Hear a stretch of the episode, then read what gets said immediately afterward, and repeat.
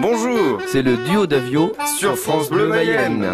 En avant deux. Le bal des familles. Alors ça c'est euh, quelque chose que j'ai découvert moi en Pays de Vitré. On va prendre un répertoire de, de danse traditionnelle. On va les simplifier légèrement pour les rendre euh, dansables par le plus grand nombre. Et l'idée c'est on vient euh, parents, enfants, euh, les grands-parents. Enfin on essaie de venir en famille et on danse ensemble simplement. euh, donc euh, on vient avec euh, les musiciens qui sont là, nous on explique et les gens dansent.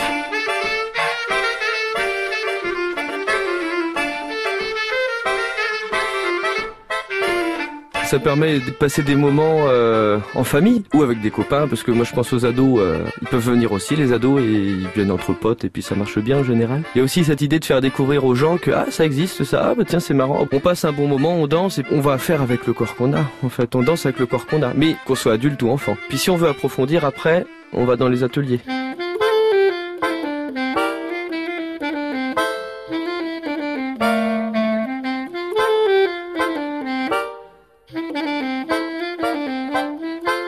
Moi, ce qui me plaît, c'est de voir le sourire, des, vraiment le sourire des gens quand on finit une danse. Ah, on s'est bien marré, dis donc, euh, on a bien rigolé, allez, on va boire un coup.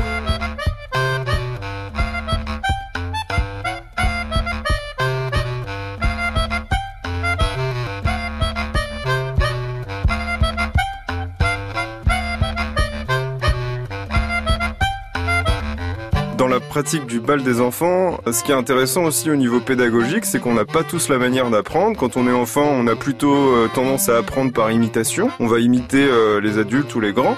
Par contre, euh, les grands, c'est plus un schéma intellectuel. Donc du coup, il y a aussi des manières de transmettre et une adaptation qui est vraiment spécifique à ce type de bal.